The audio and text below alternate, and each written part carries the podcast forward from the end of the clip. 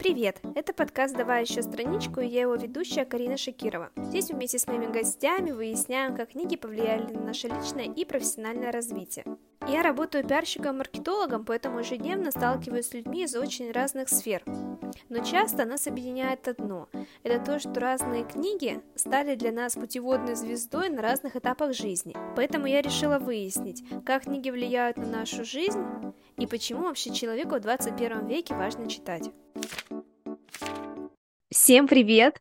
Сегодня у нас с вами будет, как всегда, очень интересный выпуск. И в гостях у меня писатель и digital-nomad Арина Крючкова. Сразу же начну с маленького спойлера, что Арина издается в одном из самых крупнейших издательств России, и за три года она переехала 47 раз. Я думаю, что это всех нас очень впечатляет, поэтому давайте знакомиться. Арина, привет! Привет, да, спасибо большое, что рассказала. Как ты сказала, две таких моих основных деятельности сейчас это я пишу книги, книги и переезжаю. И пишу книги персонажей, которых переезжают. Собственно, мой текущий образ жизни я, наверное, когда-то придумала для своих литературных героев, и потом он случился со мной самой. Происходит, или, как я иногда говорю, я происхожу. Хотя на самом деле у меня такой темперамент, что мне становится безумно неинтересно делать что-то, если я долго делаю только это, поэтому у меня еще есть много каких-то таких хобби-работ, на которые я переключаюсь, если утомляюсь от своей основной деятельности. А, например, какие это хобби-работы такие? Во-первых, э, я коуч. Я стараюсь даже об этом особо не рассказывать в своих социальных сетях, чтобы не добавлять еще лишних смыслов. Эта деятельность, она у меня э, отдельно существует. Потом э, иногда я в качестве хобби организую концерты артистов, которые мне нравятся, ну, на кого хочу сходить того и делаю. Это основные. Слушай, ну это вообще очень круто, и все такое достаточно творческое, про коммуникацию. Ну, в общем, все как мы любим. Это точно, да. Вот в нескольких выпусках ранее у меня в гостях была издатель, у которой свой бизнес, и мы с ней обсуждали такой момент, что книжный рынок это вообще совсем не про романтику, потому что на многим кажется, что книги это что-то такое волшебное, одухотворенное, но вот когда мы окунаемся со стороны бизнеса, то это все-таки достаточно сложные реалии. И вот расскажи со стороны писателя, что для тебя значит книжный рынок, с какими трудностями сталкивается человек, который хочет превратить писательство в свое основное дело жизни или уже превратил, и чтобы оно было еще и прибыльное. То есть вообще какие есть плюсы, какие минусы что ты думаешь по этому поводу? Что касается трудностей в целом, думаю, что самая первая и самая трудная задача — это быть замеченным. То есть очень много мечт о писательстве разбивается о то, что недостаточно написать книгу, ее еще нужно издать, и вот тут начинаются трудности. И я слушала тот подкаст, о котором ты говоришь, и помню, как вы обсуждали, что Иногда хорошие книги отлеживаются в столе у издателя просто долгие месяцы, иногда даже годы, а литературу, про которую ты вроде как трезво, вроде достаточно там, самокритично при сравнении, думаешь, что ну это-то точно фигня какая-то, ее издают, и она популярна, она становится бестселлерами. Ну, то есть это история про маркетинг, да, э, и да, в любой сфере, не только в литературе, бывает, что что-то, что становится популярным, оно на самом деле качеством гораздо ниже, чем э, то, что популярным не становится. Но при этом это, конечно, ну, на первых порах, э, когда ты еще не втянулся в рынок, это может ударить по самооценке, потому что ты думаешь, ну, ну, но, но я же, я же написал хорошую книгу. Хотя иногда отсутствие отклика — это просто время, за которое он до тебя добирается. У нас такая не быстрая индустрия. А сколько у тебя прошло времени с того момента, как ты книгу написала, и ее заметили, и уже издательство начало с тобой работать как с писателем? С той книгой, которая у меня вышла в СТ «Обрывки газет», был короткий цикл, потому что меня заметили через краудфандинг — и издатель встроил книгу в портфель следующего месяца, хотя обычно портфели формируются сильно заранее.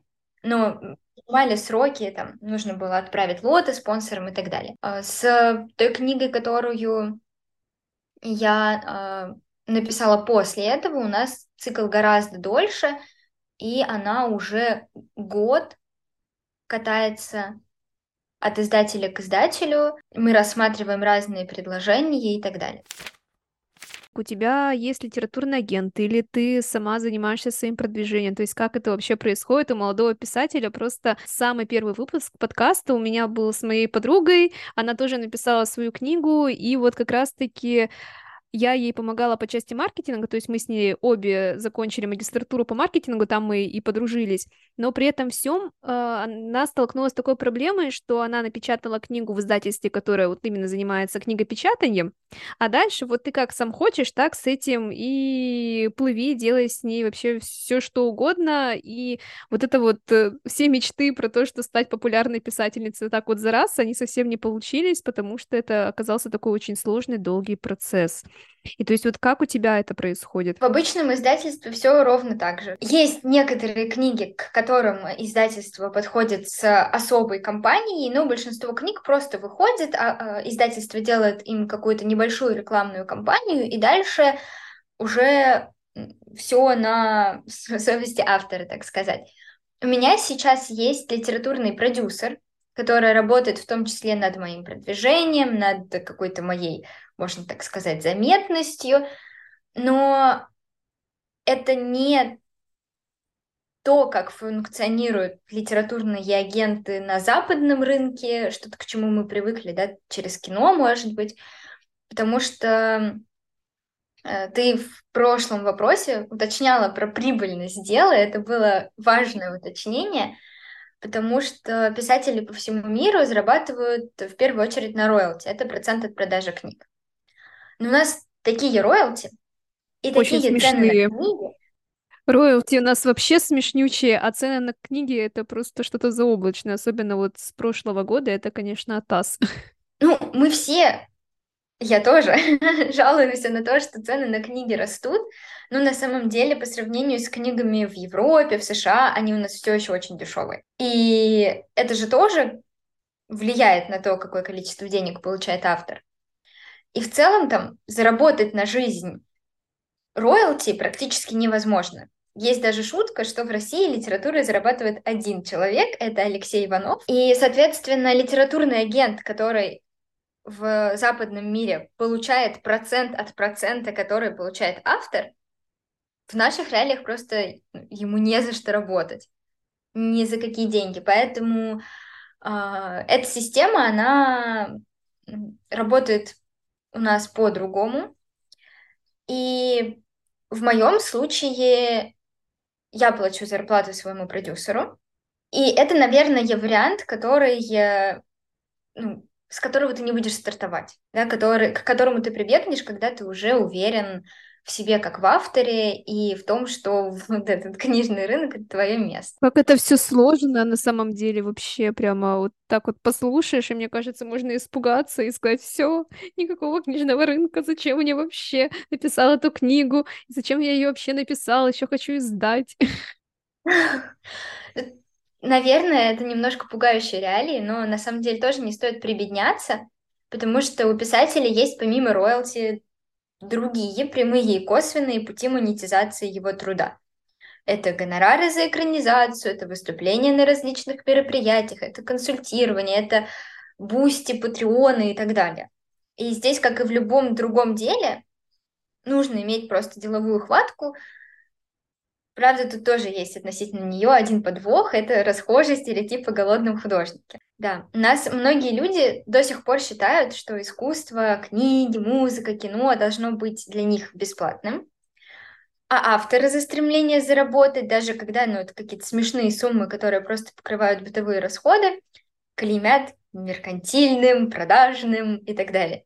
Ну да, что типа ты делаешь искусство, как бы, и зачем тебе вообще деньги получать? Ты же уже наслаждаешься жизнью, а не в офисе сидишь э, с 9 до 6 и занимаешься какой-то офисной работой.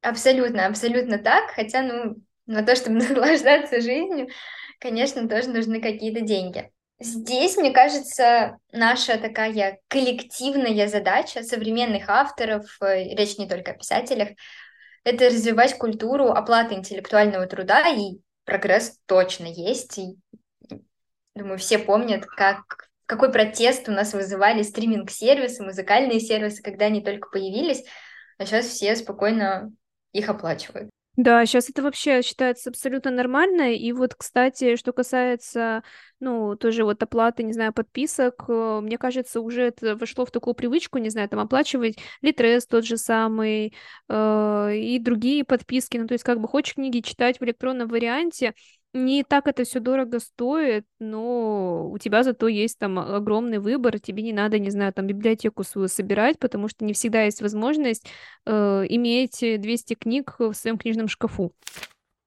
Я хочу вернуться как раз-таки к вопросу про краундфандинг и твою книгу. При помощи этой системы ты смогла собрать 200 тысяч рублей на публикацию своей книги «Обрывки газет». Вообще расскажи, что это за система, то есть как молодой автор может вообще обратить на себя внимание при помощи краундфандинга и как искать себе спонсоров, э, чтобы они помогли не словом, а еще и денежкой. Мне кажется, краудфандинг — это настоящий алмаз в креаторском мире.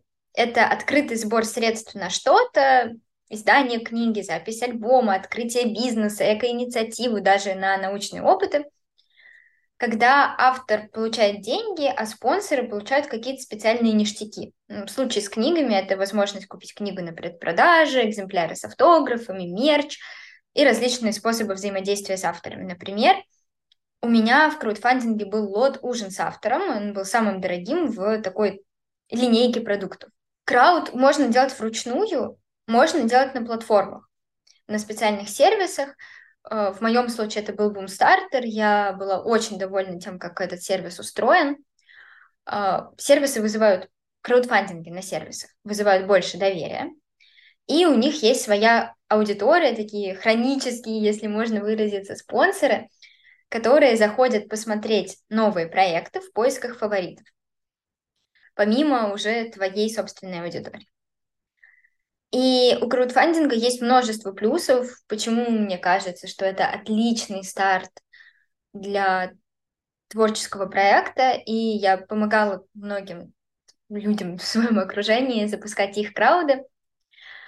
Первое — это конечно, возможности сдать свое произведение. Существует рынок самоиздата, и он не так плох. Ну, то есть можно вполне себе существовать и без издательств. Но самоиздат стоит приличных денег, не у всех есть возможность осуществить такие вложения, особенно если ты хочешь большой тираж. И краудфандинг дает тебе такую возможность. То есть изначально я планировала издавать обрывки газет в сам издать. А потом важный плюс — это то, что краудфандинг — это такая безопасная оценка спроса.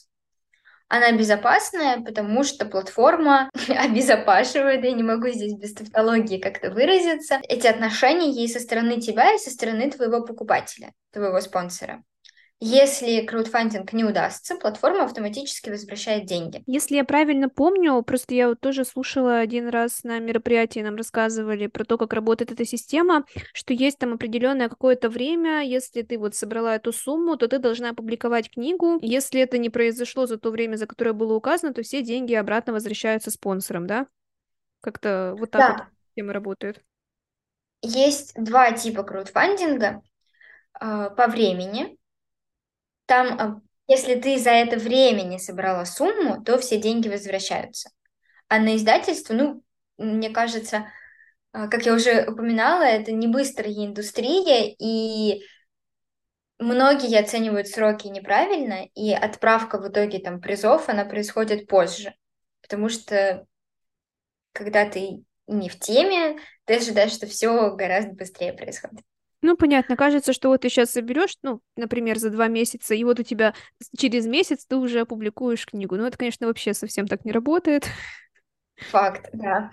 Это только мечты. Ну, у меня были такие мечты. На обрывке газет был мой второй крауд. Первый я делала без платформ, а, и в итоге издавала книгу сам издатом, но процесс растянулся почти на год дольше, чем я думала. А ты ее выпускала в электронном варианте или физически тоже был? Вот первая книга. Физически тоже, я просто сама печатала в типографии. У меня был небольшой тираж, всего 500 экземпляров, и я тогда проводила свои литературные мероприятия, это все были доковидные времена. Они назывались «Фиолетовые чтения». Там я читала свои... Тогда я писала короткие рассказы, которые называла сказками. И вот я читала свои сказки и приглашала различных музыкантов, своих друзей, чтобы они э, разбавляли все это музыкальные части. В среднем у нас по 100 человек, наверное, собиралось на мероприятии, и все книги были проданы через э, эти мероприятия. То есть я их нигде не дистрибутировала, ничего, и тогда эта книга вышла, когда мне исполнилось 18 лет, и я еще ничего такого не умела и не знала. Это потрясающие просто результаты, потому что, мне кажется, она, знаешь, даже тем, кому будет за 30, тоже иногда вот так вот с легкостью распространить 500 книг, которые они напечатали в сам издате, не особо вообще понимая, как работает индустрия, это будет супер сложно. Офигенные результаты вообще, вау. Да, спасибо. Но здесь, мне кажется, можно вернуться к перечислению плюсов э, краудфандинга, потому что у меня в обрывках газет и в первой книге тоже было много спонсоров, которых я не знала. Это какой-то проект, особенно когда он хорошо оформлен, то есть э, платформы тебе делают ну, как одностраничный сайт, условно говоря, твоего проекта, и людям хочется его поддерживать. Они сами о нем рассказывают, и он расходится просто по сарафанке. Если это хорошо упакованный проект, у нас был классный упакованный проект, у нас были иллюстрации, отбивки, он очень красиво выглядел, плюс у нас был клип с презентацией книги, который мы снимали с однокурсником. То есть все было сделано вроде как э, через связи, через друзей, но при этом качество было прям очень классное. И люди просто сами этим делились. И мне кажется, что с моими мероприятиями было примерно то же самое. Они были практически бесплатными за какие-то очень условные суммы. И люди постоянно привозили, приводили своих друзей, каждый раз было ползало новых людей, а, потому что они просто делились и рассказывали. Ну, я думаю, что за счет этого и книжки продавались. А вот сейчас можно где-нибудь какую-то твою книгу найти в книжных магазинах? Да, обрывки газет есть э, в книжных магазинах физически. Ну, я не возьмусь сказать, какой именно можно прийти и найти ее там, потому что она достаточно давно вышла. Но вообще во всех основных книжных, э, кроме Республики, книга была. Поняли, приходите, покупайте в книжные магазины онлайн обрывки газет. Я тоже начала ее читать, когда мы с тобой заочно познакомились, э, мне очень понравилось. То есть я ее еще не до конца прочитала, но прямо она такая очень душевная, такая какая-то искренняя, прямо меня зацепила. Я люблю вот такое вот чтение, прямо что-то такое от души для души. Спасибо тебе большое. Очень приятно это слышать. Давай немножечко поговорим про жизнь. Как я уже сказала в самом начале, такой большой спойлер. За несколько лет ты объехала множество разных стран, городов, э, и вот, не знаю, ну, среди маркетологов, Особенно сейчас это очень распространено среди айтишников, что люди переезжают из страны в страну, вас называют digital-nomad ами. Скажи, вообще э, миф это или реальность, то, что новые места помогают искать вдохновение, ну, вот таким вот творческим людям, и как быть человеку, который обожает читать, но он не может, например, с собой возить всю свою огромную библиотеку книг. То есть что ему делать для того, чтобы продолжать читать, но при этом немножечко облегчить свою ношу, ношу в плане переездов. Что касается первой части твоего вопроса, мне кажется, это такая монета о двух сторонах. С одной стороны, безусловно, постоянная смена картинки за окном, культурной среды, условного менталитета людей вокруг. Это очень освежает, это очень вдохновляет, и не только писателя, я думаю, любого человека, потому что это дает э, boost, дает гораздо больше опыта, чем мы получаем, когда просто сидим в одном месте, и у нас э, расширяется и кругозор, и какая-то такое скользкое слово, у него в современном мире есть и положительные, и негативные коннотации, особенно в нашей стране, но толерантность к потому что ты встречаешь очень разных людей, ты встречаешь очень разные опыты, ты встречаешь как я уже сказала, да, разные менталитеты, и ты привыкаешь к тому, что мир гораздо разнообразнее, чем тебе когда-то казалось в той скорлупке, в которой ты вырос. Об этом очень хочется писать. Это очень хочется донести до окружающих людей, до тех, у кого пока не было возможности это увидеть. И в целом писательство — это такое дело, в котором ты обязан постоянно быть любопытным и постоянно получать прививки нового опыта. У меня три формулы этих прививок — это путешествие, поиск новых знакомств в этих путешествиях, я везде завожу друзей, и новые знания. Но обратная сторона у медали тоже есть, потому что с номадством легко переборщить. Я вот сейчас уже могу сказать, что для меня переезд раз в месяц — это вдохновение, это новый воздух, переезды по несколько раз в месяц — это очень утомительно. Ну, особенно потому, что обычно я там не на поезде в соседний город еду, а так бах, через полмира. Ой, ну, конечно, это тяжело, потому что это и перелеты. Понятно, все-таки возраст, про возраст, что еще говорить нам там не за 60 лет, но это тоже все дает о себе знать, потому что туда-сюда летать, переезжать, организм надо такой, типа, ой, остановись, пожалуйста, я хочу посидеть ровно. Конечно, и, ну, адаптационный стресс, потому что я путешествую не как турист, а как человек, который как бы всю свою жизнь перевозит, и, соответственно, в каждом новом месте тебе нужно организовать свой быт. И когда места очень часто меняются, то ты буквально ну, все свободное от работы время тратишь на организацию быта. Поэтому вот раз в месяц, можно даже иногда раз в полтора, это моя идеальная формула. А где тебе больше всего понравилось вот из э, недавних мест э, топ-3? Тут, наверное, сыграет э, роль эффект конфетно-букетного периода, но топ-1 — это место, где я прямо сейчас. Я приехала сюда два дня назад. Я здесь впервые. Это Гренобль. Это главный город Альп. Он находится во Франции, но в целом это главный город всех Альп. Масса идти. И здесь невероятно красиво. И мне очень нравится... У нас в этом плане с мужем э, просто противоположные тенденции. Ему нравятся большие шумные города, где бизнес-энергия. А мне нравится здесь, потому что ты выходишь на улицу, и тебе иногда кажется, что в городе никто не живет, потому что он абсолютно пустой, кроме центральной улицы, которая одна. В целом мне нравятся горные города, я очень люблю Тбилиси, и каждый раз туда возвращаюсь с огромной радостью. Недавно мы были в Красноярске, там мне тоже очень понравилось. Ну, вернемся к книгам. Что делать человеку, который вот так же, как и ты, переезжает постоянно, любит читать? Поделись своим опытом, что делаешь ты для этого, для того, чтобы продолжать читать, но при этом не возить все с собой. У меня нет ответа на этот вопрос. Это шутка, но не очень. Я обычно раз в полгода приезжаю в Россию, ну, примерно. Иногда чуть чаще, иногда чуть реже. Набиваю чемодан книгами, а потом я езжу по миру и сбрасываю их по одной. Я оставляю их русским экспатам, ставлю на полки буккроссинга. И вот я как раз чуть меньше недели назад улетела из России, у меня сейчас с собой 8 книг. Неплохо. Пол чемодана практически от литературы. Но а, и в том же буккроссинге в русских чатах, которые есть по всему миру, мы просто мафия. Можно найти книги на родном языке, ну, плюс, если не бояться читать на английском или каком-то другом иностранном языке, то книги на английском можно купить абсолютно везде. Русские отделы, это, конечно, будет еще дороже, чем покупать книги в России, но русские отделы есть в книжных многих по миру. Например, в Париже есть главный книжный, он пятиэтажный, и там целый этаж русской книги, насколько я помню.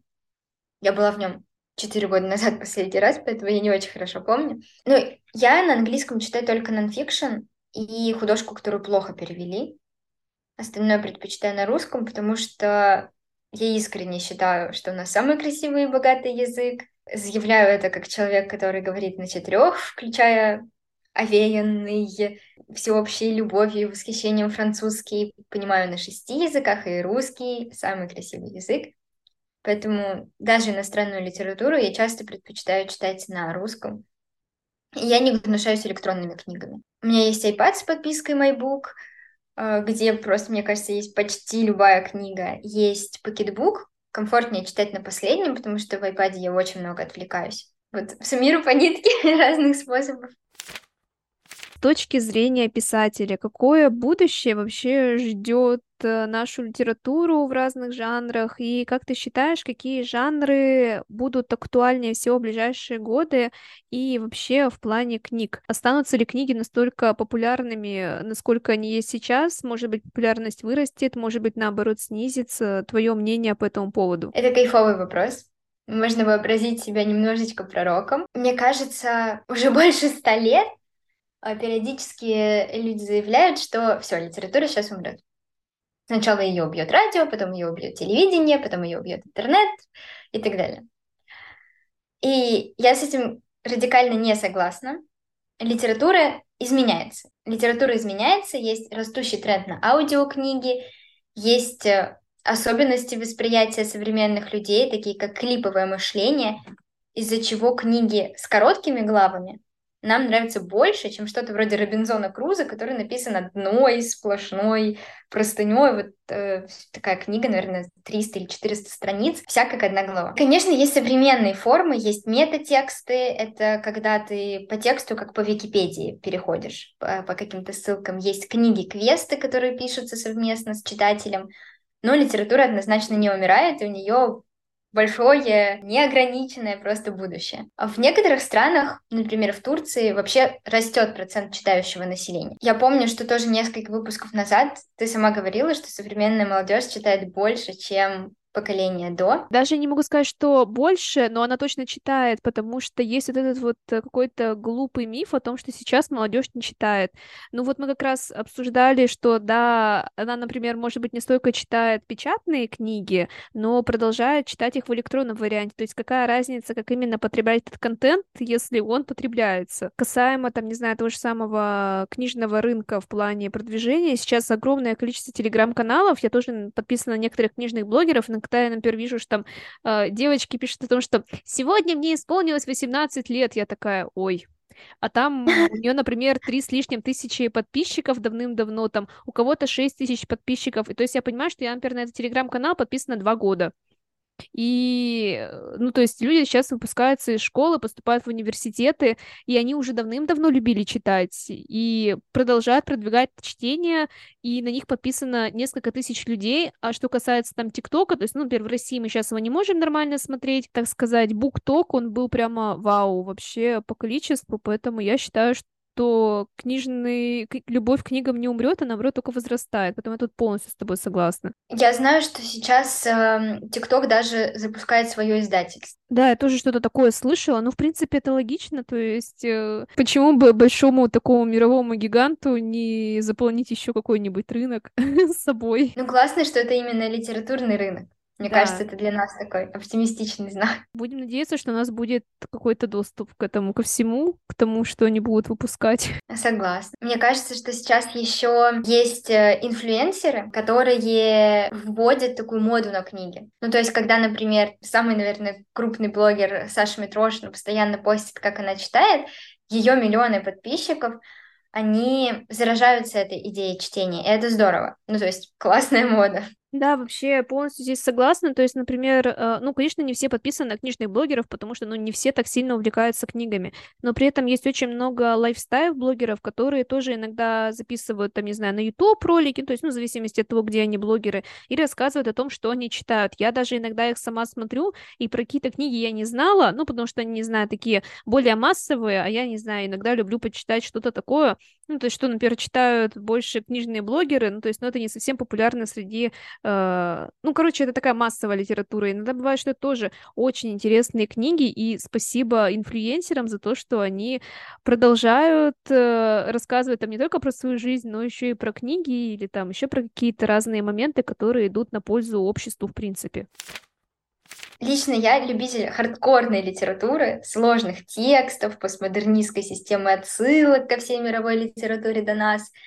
Я предпочитаю такое читать, и очень надеюсь, что я такое пишу. Если говорить о популярной литературе, да, и о том, что останется популярным, то это совершенно другой мир. Массовый читатель выбирает литературу легкую, романтичную, задающую хорошее настроение, особенно сейчас, когда хочется убежать от нашей суровой, непредсказуемой действительности и получить такой массаж для души.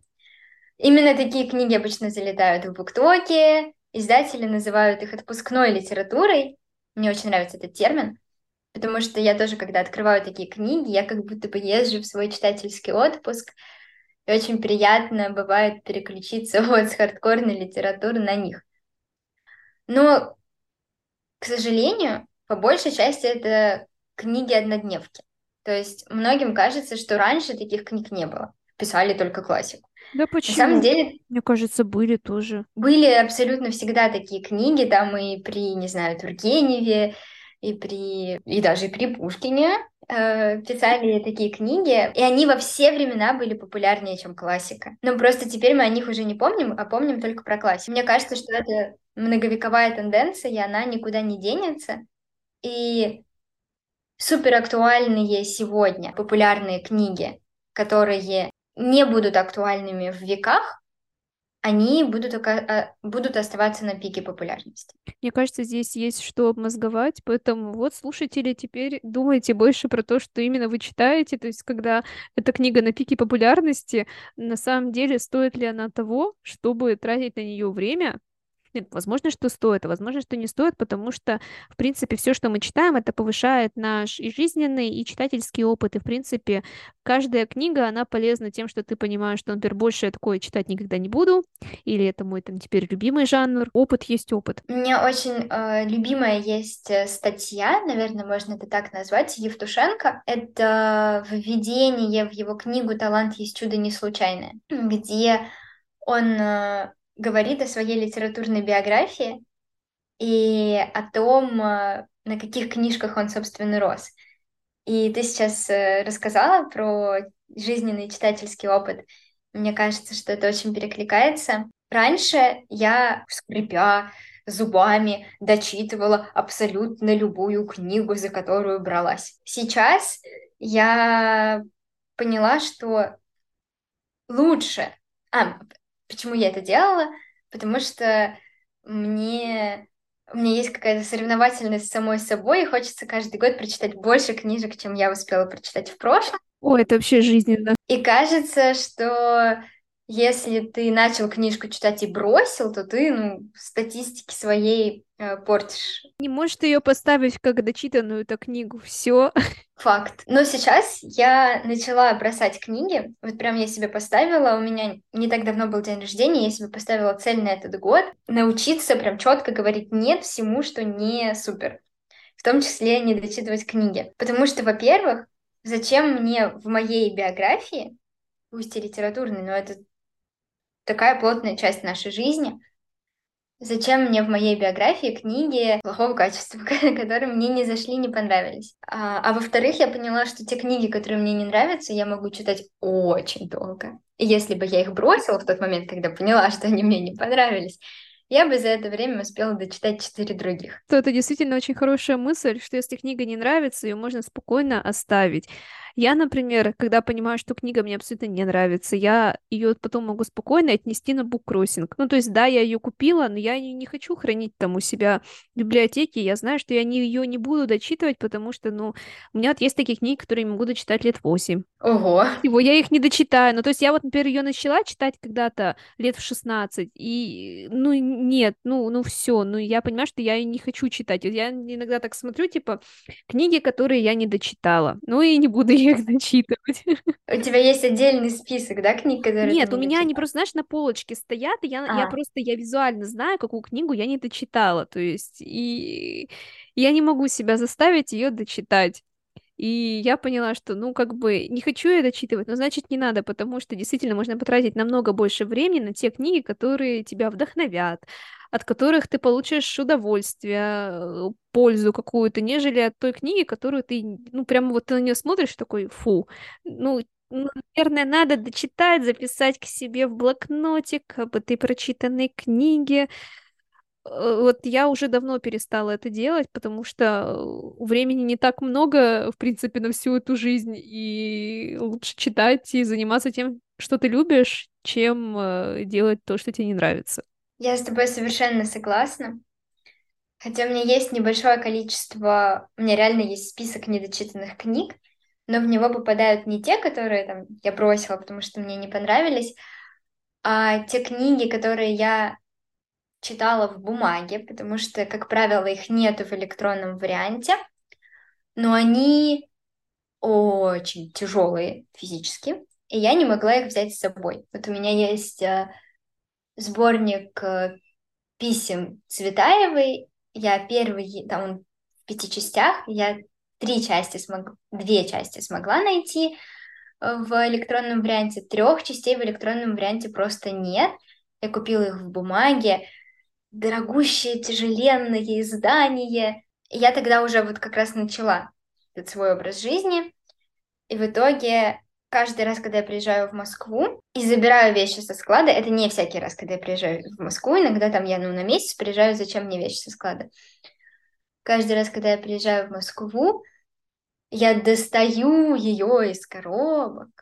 И такая, сейчас мы ее почитаем. Но она очень медленно идет, поэтому, возможно, лет через 10 я добавлю ее в список прочитанных. Не, ну видишь, тут она тебе все равно нравится. То есть, ну, медленно, но все равно это как бы не от э, негатива, а наоборот для души такое, ну, тяжелое, ну да, ну бывает. Все равно когда-нибудь ты это закончишь. Сейчас у нас будет блиц. Я буду тебе задавать вопросы, ты можешь на них отвечать коротко, можешь не коротко, в общем, как тебе хочется. И первый вопрос звучит так. Есть ли книга, которая больше всего повлияла на тебя, на твою жизнь, неважно, то есть это в писательском варианте или, в принципе, в жизненном опыте? Такие книжки, конечно, есть, и, наверное, номер один в списке будет «Властелин колец» Толкина, потому что мой первый писательский труд было три продолжения «Властелина колец». Каждая 12-страничная тетрадь в косую линейку. Три тома. А, я написала их в 9 лет, и там Гимли и Леголас, Леголас все-таки уехал в Валенор, и они копали метро друг к другу. Так началось, э, моя, так началось мое писательство. Вопрос второй. Продолжи предложение. Писательство для тебя это... Писательство для меня это способ мышления первую очередь. Завершающий вопрос, в принципе, всего нашего с тобой диалога. Если бы про твою жизнь э, написали бы книгу, или бы ты бы сама бы написала бы про нее книгу, то как бы ты ее назвала? Ну вот обрывки газет — это автофикшн, и это абсолютно книга про мою жизнь. Она называется «Обрывки газет», и есть еще вот заголовок, который написан на корешке. «Исповедь городского сумасшедшего». Вот эта книга про мою жизнь. Арина, спасибо тебе большое, что ты пришла ко мне в гости. Мы с тобой так интересно поговорили. Я думаю, что для людей, которые только хотят начать писать книги или боятся их издавать, это будет очень полезный выпуск, потому что здесь достаточно много интересной информации, которую я тоже не знала. И, допустим, если когда-нибудь я захочу издавать книгу, мне уже не так страшно. Поэтому спасибо тебе большое. Спасибо тебе большое. Была очень интересная беседа. Всем, Всем пока. пока.